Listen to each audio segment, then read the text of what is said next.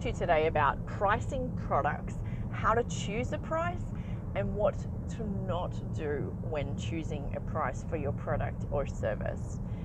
You see, I'm in quite a lot of Facebook groups and I'm constantly seeing women in other businesses other than fitness, although fitness trainers do this a lot as well. I got asked the same question just this week by one of my girls because she's launching a new thing. And even though she knew what my answer would be. So they are constantly putting in questions into this group about I'm about to create this product and or service. What price do you think I should charge? Now, there's several problems with this. The two key problems with asking a crowd like that are that one, that crowd is not necessarily your target market. The other problem is that you're when choosing who to ask what they would pay and or what you should charge, your target market also needs to have the problem and they need to be in desire and dire need of your solution. So the people that you ask need to be really targeted if you were going to ask anybody else at all. Another problem that I see, and I know that trainers and health coaches, so therefore probably a lot of people in the coaching space, come up with the solution of what do I charge by looking around at other people's prices. What do the other people compare that are actually advertising the prices on their website and or they might ring around and just do the comparison and then charge the average.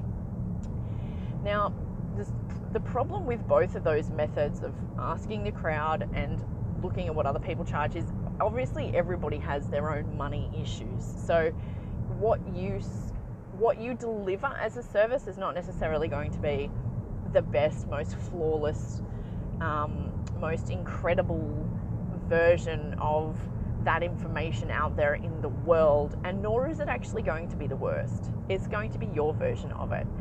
The price honestly needs to sit well with you.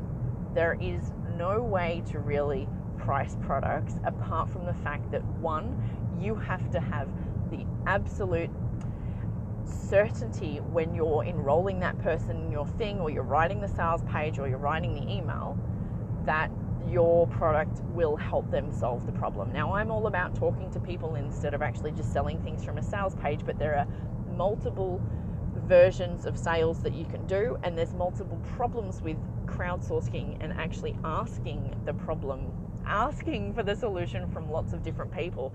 And if you want a, a, really good resource for this, Denise Duffield Thomas is in the online space and she goes, she's a, money and finance coach for women in particular, and she goes into a lot more detail about this in her new book, I think it is, called The Chillpreneur. Um, bizarre name, really good book. Anyway, so the problem with if the product actually doesn't feel good at a price, obviously you won't be able to enroll the person into your product. If you don't feel good and very, very certain that you can help them solve the problem, that is the number one thing that needs to happen. The other thing that I would suggest as far as learning how to price your product and or a thing or service is whatever price you start with, just know that you can offer it at a rate that you're comfortable with, but limit yourself honestly to, for example, perhaps the first four clients get to come in at that level, at that price, and it's never to be repeated. And you will know after having at least four clients run through the program at X price that you can deliver an amazing amount of information and transformation for the people and that it is worth more money and that it's also helped you to build the course by having the people in it because I highly recommend that you don't build the course before you have the people in it, but that's how I run things and that's how I teach my girls to run things as well.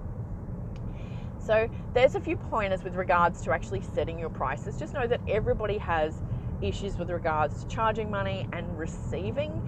And if you do have issues that you know are there, and it's a really common female thing to be honest, not that I'm taking sides, boys, but for some reason chicks just seem to have more of a problem with that girls, please learn to work on our receiving. The more conversations we can have around money and the more money we can earn, the more empowered we can be in this world and the more empowered we can be in helping other females to literally change their worlds, their families, their networks, their businesses, their children's lives. It's a very, very important conversation to be having. It's not an easy one. It is incredibly well worth it, though, I will say. And the results are absolutely phenomenal. If you've got any questions in regards to any of that, I will make sure my details are somewhere near this recording and you can send me a message if you're not sure how to charge for things. Um, in relation to, or just one more word actually, in relation to packages, I do believe, this is just my belief, it's not a statistic because guess what? There are no rules with this stuff. That whatever you're charging something at, it needs to deliver at least 10 times the amount in value to the person, in a monetary value, in whatever way, shape, or form that is. Now, this is going a little bit off track, but this is how you can extract the details from yourself, from yourself, because you're the only person that needs to be convinced about what your program and or product and service is worth. And that is that, let's say, for example, you help people with their body. I'll just stay in the field where I know a lot of girls of mine work, and or it might be that you help them with their business. So let's say you help them with their body. Now, if you're helping them with their body to do with some particular niche and it's something that they would usually have to go to a doctor for appointments for. Now, it's not that I'm saying that you're a doctor and or if you're a personal trainer or a health coach, but the problems that that person has ongoing are going to be say medical problems and or prescription medication and or then there's the emotional side of things and or then there's the extra cost of buying clothes. So actually add up what it's costing that person to keep things the same without changing them.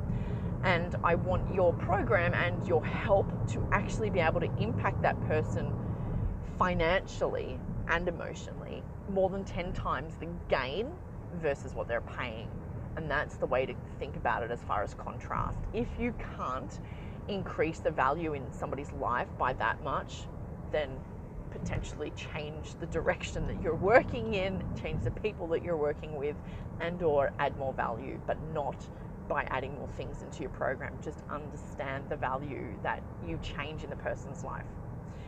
Again, if you have any more questions in relations to do with any of the subjects that I've just spoken about, you know where to contact me. It's kate at katemartinmentor.com and the website is katemartinmentor.com for more blogs and information around exactly this point.